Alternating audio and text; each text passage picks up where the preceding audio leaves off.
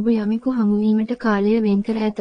නමුත් ඔහු ඇවිල්ලා ඔබ ඉදිරියේ ඉඳගෙන ඔරවමින්, රෝසල් කරමින්, ඔබ කතා කරන විට එහෙන් මෙහෙන් බලමින්, හිස කසමින් සිටියහොත් ඔබට කිසි හැඟියවිද? ඊහ සමානව අද දින රඟ දැක්වීමට දෙවියන් වහන්සේ අපට කාලය ලබා දී ඇත. නමුත් අපි නිදාගෙන ඊයේ දවසේ දුක්ඛිත දේවල් ගැන සිතීම හෝ හෙට ගැන සිතීම හරිද? අද දෙවියන් වහන්සේ අපට දී ඇති මිල කළ නොහැකි තෑග්ගකි. අපි ඒ තෑග්ග හොඳින් පාවිච්චි කරනවාද? සිතුවිලි ලෙස ජීවිතය